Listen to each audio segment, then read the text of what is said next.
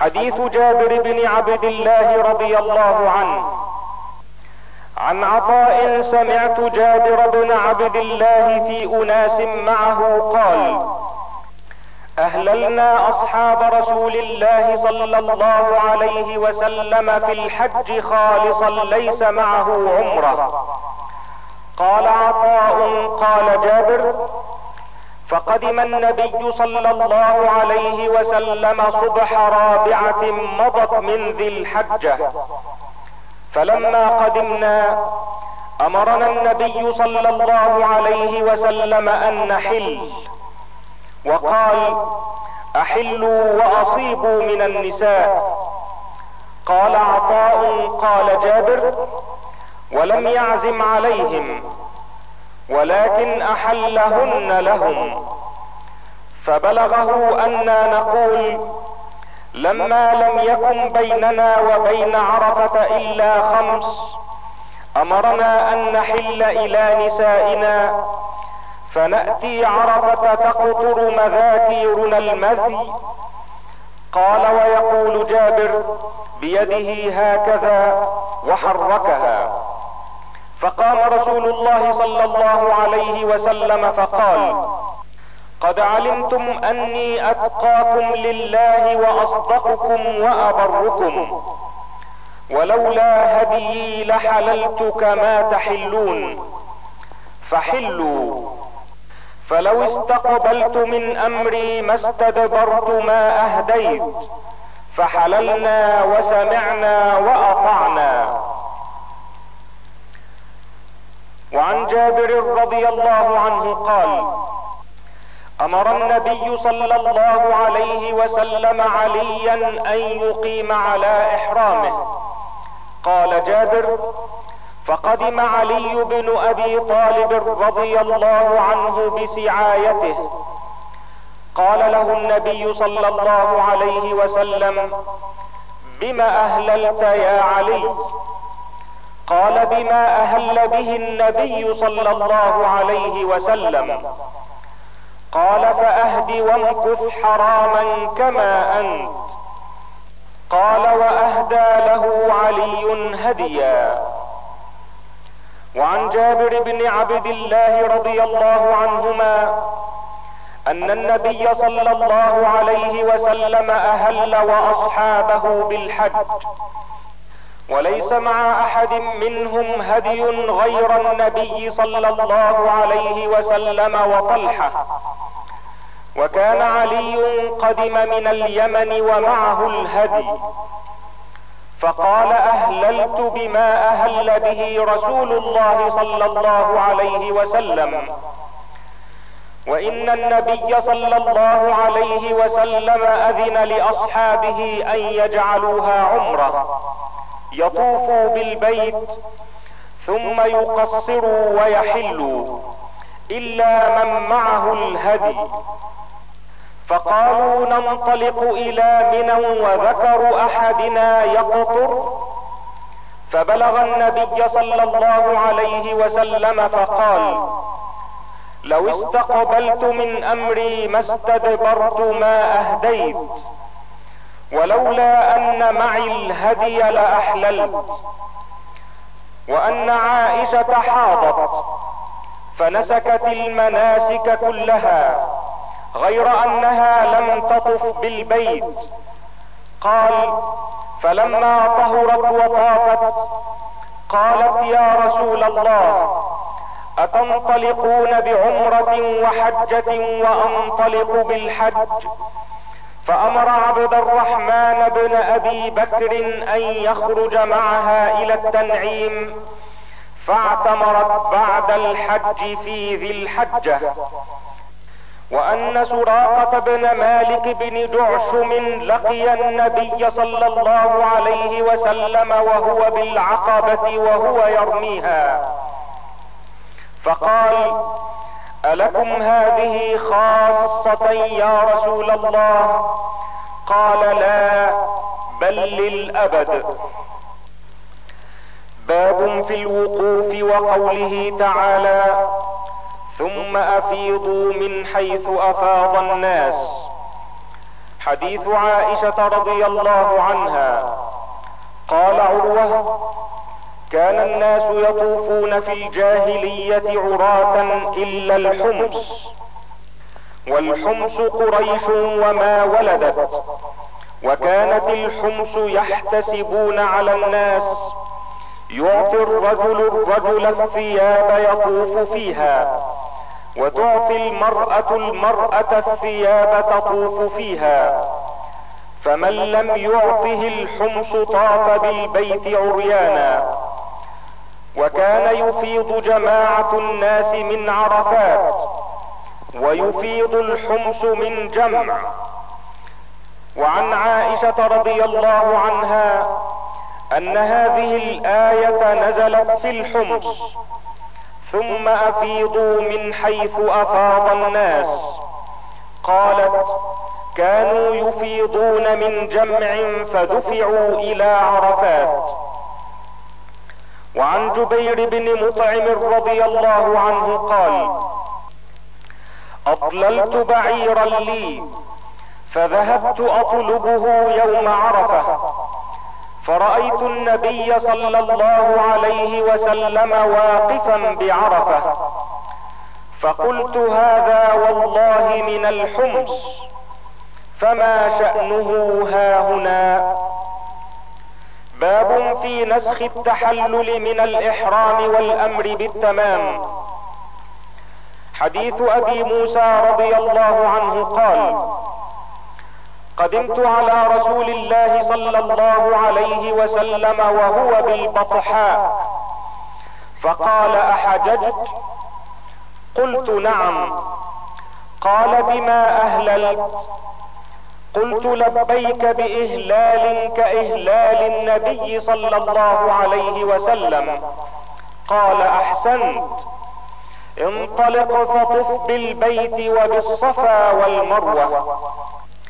ثم أتيت امرأة من نساء بني قيس ففلت رأسي. ثم أهللت بالحج. فكنت افتي به الناس حتى خلافة عمر رضي الله عنه فذكرته له فقال إن نأخذ بكتاب الله فإنه يأمرنا بالتمام وإن نأخذ بسنة رسول الله صلى الله عليه وسلم فإن رسول الله صلى الله عليه وسلم لم يحل حتى بلغ الهدي محله. باب جواز التمتع. حديث عمران بن حسين رضي الله عنهما قال أنزلت آية المتعة في كتاب الله ففعلناها مع رسول الله صلى الله عليه وسلم. ولم ينزل قرآن يحرمه. ولم ينه عنها حتى مات. قال رجل برأيه ما شاء. باب وجوب الدم على المتمتع. وأنه إذا عدمه لزمه صوم ثلاثة أيام في الحج وسبعة إذا رجع إلى أهله. حديث ابن عمر رضي الله عنهما قال تمتع رسول الله صلى الله عليه وسلم في حجة الوداع بالعمرة إلى الحج وأهدى. فساق معه الهدي من ذي الحليفة وبدأ رسول الله صلى الله عليه وسلم فأهل بالعمرة ثم أهل بالحج فتمتع الناس مع النبي صلى الله عليه وسلم بالعمرة إلى الحج. فكان من الناس من أهدى فساق الهدي ومنهم من لم يهد فلما قدم النبي صلى الله عليه وسلم مكة قال للناس من كان منكم أهدى فإنه لا يحل لشيء حرم منه حتى يقضي حجه ومن لم يكن منكم أهدى فليطف بالبيت وبالصفا والمروة وليقصر وليحلل ثم ليهل بالحج فمن لم يجد هديا فليصم ثلاثة أيام في الحج وسبعة إذا رجع إلى أهله. فطاف حين قدم مكة واستلم الركن أول شيء ثم خب ثلاثة أطواف ومشى اربعا فركع حين قضى طوافه بالبيت عند المقام ركعتين ثم سلم. فانصرف فأتى الصفا. فطاف بالصفا والمروة سبعة أطواف ثم لم يحلل من شيء حرم منه حتى قضى حجه ونحر هديه يوم النحر وأفاض فطاف بالبيت ثم حل من كل شيء حرم منه وفعل مثل ما فعل رسول الله صلى الله عليه وسلم. من أهدى وساق الهدي من الناس. حديث عائشة رضي الله عنها. عن عروة أن عائشة رضي الله عنها اخبرته عن النبي صلى الله عليه وسلم في تمتعه بالعمرة إلى الحج فتمتع الناس معه بمثل حديث ابن عمر السابق.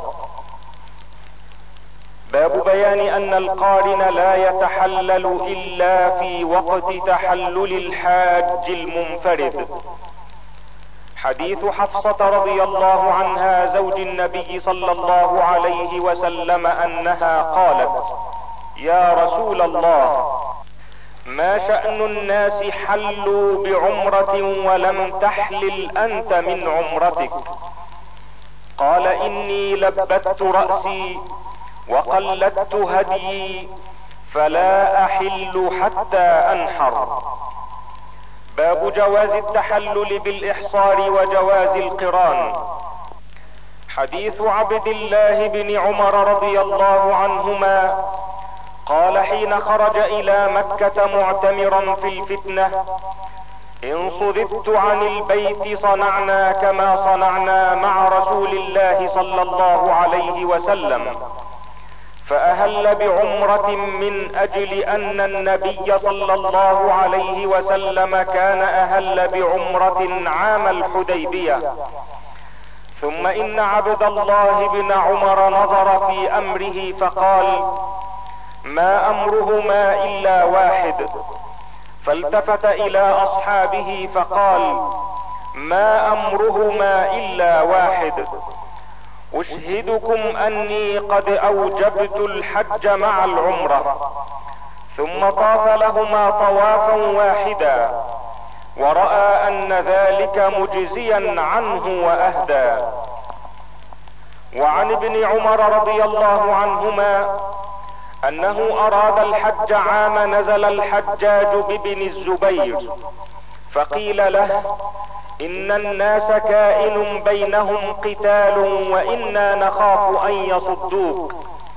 فقال لقد كان لكم في رسول الله أسوة حسنة. اذا أصنع كما صنع رسول الله صلى الله عليه وسلم. إني أشهدكم أني قد أوجبت عمرة. ثم خرج حتى إذا كان بظاهر البيداء. قال ما شأن الحج والعمرة إلا واحد. أشهدكم أني قد أوجبت حجا مع عمرتي وأهدى هديا اشتراه بقديد ولم يزد على ذلك. فلم ينحر ولم يحل من شيء حرم منه ولم يحلق ولم يقصر حتى كان يوم النحر. فنحر وحلق. ورأى أن قد قضى طواف الحج والعمرة بطوافه الأول. وقال ابن عمر رضي الله عنهما كذلك فعل رسول الله صلى الله عليه وسلم. باب في الإفراد والقران بالحج والعمرة. حديث ابن عمر وأنس رضي الله عنهما عن بكر أنه ذكر لابن عمر أن انسا حدثهم أن النبي صلى الله عليه وسلم أهل بعمرة وحجة. فقال ابن عمر أهل النبي صلى الله عليه وسلم بالحج وأهللنا به معه. فلما قدمنا مكة قال من لم يكن معه هدي فليجعلها عمرة. وكان مع النبي صلى الله عليه وسلم هدي. فقدم علينا علي بن أبي طالب من اليمن حاجا. فقال النبي صلى الله عليه وسلم بما أهللت؟ فإن معنا أهلك. قال أهللت بما أهل به النبي صلى الله عليه وسلم. قال فأمسك فإن معنا هديا. باب ما يلزم من أحرم بالحج ثم قدم مكة من الطواف والسعي. حديث ابن عمر رضي الله عنهما. عن عمرو بن دينار قال سألنا ابن عمر عن رجل طاف بالبيت العمرة ولم يطف بين الصفا والمروة أيأتي امرأته؟ فقال قدم النبي صلى الله عليه وسلم فطاف بالبيت سبعا وصلى خلف المقام ركعتين وطاف بين الصفا والمروة. وقد كان لكم في رسول الله أسوة حسنة. باب ما يلزم من طاف بالبيت وسعى من البقاء على الإحرام وترك التحلل. حديث عائشة وأسماء رضي الله عنهما. عن محمد بن عبد الرحمن بن نوفل القرشي أنه سأل عروة بن الزبير فقال قد حج النبي صلى الله عليه وسلم فأخبرتني عائشة رضي الله عنها أنه أول شيء بدأ به حين قدم أنه توضأ ثم طاف بالبيت ثم لم تكن عمرة ثم حج أبو بكر رضي الله عنه. فكان أول شيء بدأ به الطواف بالبيت ثم لم تكن عمرة. ثم عمر رضي الله عنه مثل ذلك. ثم حج عثمان رضي الله عنه. فرأيته أول شيء بدأ به الطواف بالبيت ثم لم تكن عمرة. ثم معاوية وعبد الله بن عمر. ثم حججت مع أبي الزبير بن العوام فكان أول شيء بدأ به الطواف بالبيت ثم لم تكن عمرة. ثم رأيت المهاجرين والأنصار يفعلون ذلك ثم لم تكن عمرة. ثم آخر من رأيت فعل ذلك ابن عمر ثم لم ينقضها عمرة. وهذا ابن عمر عندهم فلا يسألونه ولا أحد ممن مضى. ما كانوا يبدأون بشيء حتى يضعوا أقدامهم من الطواف بالبيت ثم لا يحلون. وقد رأيت أمي وخالتي حين تقدمان لا تبدأان بشيء أول من البيت تطوفان به ثم لا تحلان. وقد أخبرتني أمي أنها أهلت هي وأختها والزبير وفلان وفلان بعمرة فلما مسحوا الركن حلوا. حديث أسماء بنت أبي بكر رضي الله عنهما. عن عبد الله مولى أسماء بنت أبي بكر أنه كان يسمع أسماء تقول كلما مرت بالحجون صلى الله على محمد. لقد نزلنا معه هاهنا ونحن يومئذ خفاف. قليل ظهرنا قليلة أزوادنا. فاعتمرت أنا وأختي عائشة والزبير وفلان وفلان. فلما مسسنا البيت أحللنا ثم أهللنا من العشي بالحج. باب جواز العمرة في أشهر الحج. حديث ابن عباس رضي الله عنهما قال قدم النبي صلى الله عليه وسلم وأصحابه لصبح رابعة يلبون بالحج. فأمرهم أن يجعلوها عمرة إلا من معه الهدي. حديث ابن عباس رضي الله عنهما عن أبي جمرة نصر بن عمران الضبعي قال تمتعت فنهاني ناس. فسألت ابن عباس رضي الله عنهما فأمرني فرأيت في المنام كأن رجلا يقول لي حج مبرور وعمرة متقبلة. فأخبرت ابن عباس فقال سنة النبي صلى الله عليه وسلم. فقال لي أقم عندي فأجعل لك سهما من مالي. قال شعبة الراوي عنه. فقلت لما؟ فقال للرؤيا التي رأيت باب تقليد الهدي وإشعاره عند الإحرام. حديث ابن عباس رضي الله عنهما عن ابن جريج قال حدثني عطاء عن ابن عباس إذا طاف بالبيت فقد حل. فقلت من أين قال هذا ابن عباس؟ قال من قول الله تعالى ثم محلها إلى البيت العتيق. ومن أمر النبي صلى الله عليه وسلم أصحابه أن يحلوا في حجة الوداع. قلت إنما كان ذلك بعد المعرف قال كان ابن عباس يراه قبل وبعد. باب التقصير في العمرة.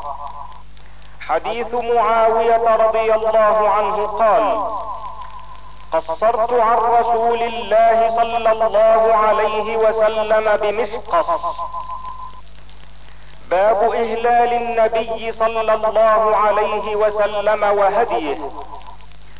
حديث أنس بن مالك رضي الله عنه قال قدم علي رضي الله عنه على النبي صلى الله عليه وسلم من اليمن. فقال بما اهللت قال بما أهل به النبي صلى الله عليه وسلم. فقال لولا أن معي الهدي لأحللت. باب بيان عدد عمر النبي صلى الله عليه وسلم وزمانهن. حديث أنس رضي الله عنه قال اعتمر النبي صلى الله عليه وسلم أربع عمر في ذي القعدة إلا التي اعتمر مع حجته. عمرته من الحديبية ومن العام المقبل ومن الجعرانة حيث قسم غنائم حنين وعمرة مع حجته. وعن زيد بن أرقم رضي الله عنه قيل له كم غزا النبي صلى الله عليه وسلم من غزوة؟ قال تسع عشرة. قيل كم غزوت أنت معه؟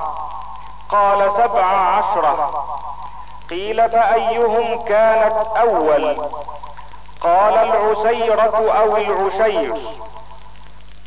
وعن زيد بن أرقم رضي الله عنه أن النبي صلى الله عليه وسلم غزا تسع عشرة غزوة. وأنه حج بعدما هاجر حجة واحدة لم يحج بعدها. حجة الوداع. حديث عبد الله بن عمر وعائشة رضي الله عنهم. عن مجاهد قال دخلت أنا وعروة بن الزبير المسجد فإذا عبد الله بن عمر رضي الله عنهما جالس إلى حجرة عائشة. وإذا ناس يصلون في المسجد صلاة الضحى قال فسألناه عن صلاتهم فقال بدعة. ثم قال له كم اعتمر رسول الله صلى الله عليه وسلم؟ قال اربعا إحداهن في رجب. فكرهنا أن نرد عليه. قال وسمعنا استنان عائشة أم المؤمنين في الحجرة. فقال عروة يا اماه يا أم المؤمنين ألا تسمعين ما يقول أبو عبد الرحمن؟ قالت ما يقول؟ قال يقول إن رسول الله صلى الله عليه وسلم اعتمر أربع عمرات إحداهن في رجب. قالت يرحم الله أبا عبد الرحمن ما اعتمر عمرة إلا وهو شاهده وما اعتمر في رجب قط. باب فضل العمرة في رمضان. حديث ابن عباس رضي الله عنهما قال قال رسول الله صلى الله عليه وسلم لامرأة من الأنصار ما منعك أن تحجين معنا؟ قالت كان لنا ناضح فركبه أبو فلان وابنه لزوجها وابنها وترك ناضحا ننضح عليه. قال فإذا كان رمضان اعتمري فيه فإن عمرة في رمضان حجة أو نحوا مما قال.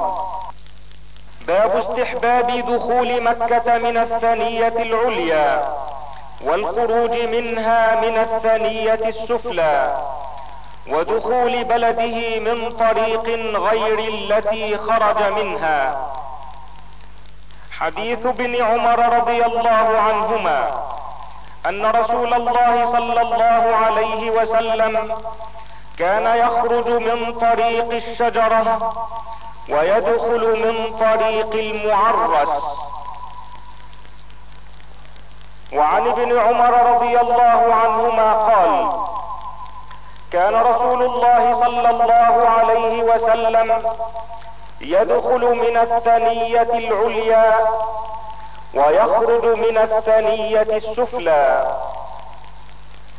وعن عائشة رضي الله عنها أن النبي صلى الله عليه وسلم لما جاء مكة دخل من أعلاها وخرج من أسفلها. وعن عائشة رضي الله عنها أن النبي صلى الله عليه وسلم دخل عام الفتح من كداء وخرج من كدم من أعلى مكة.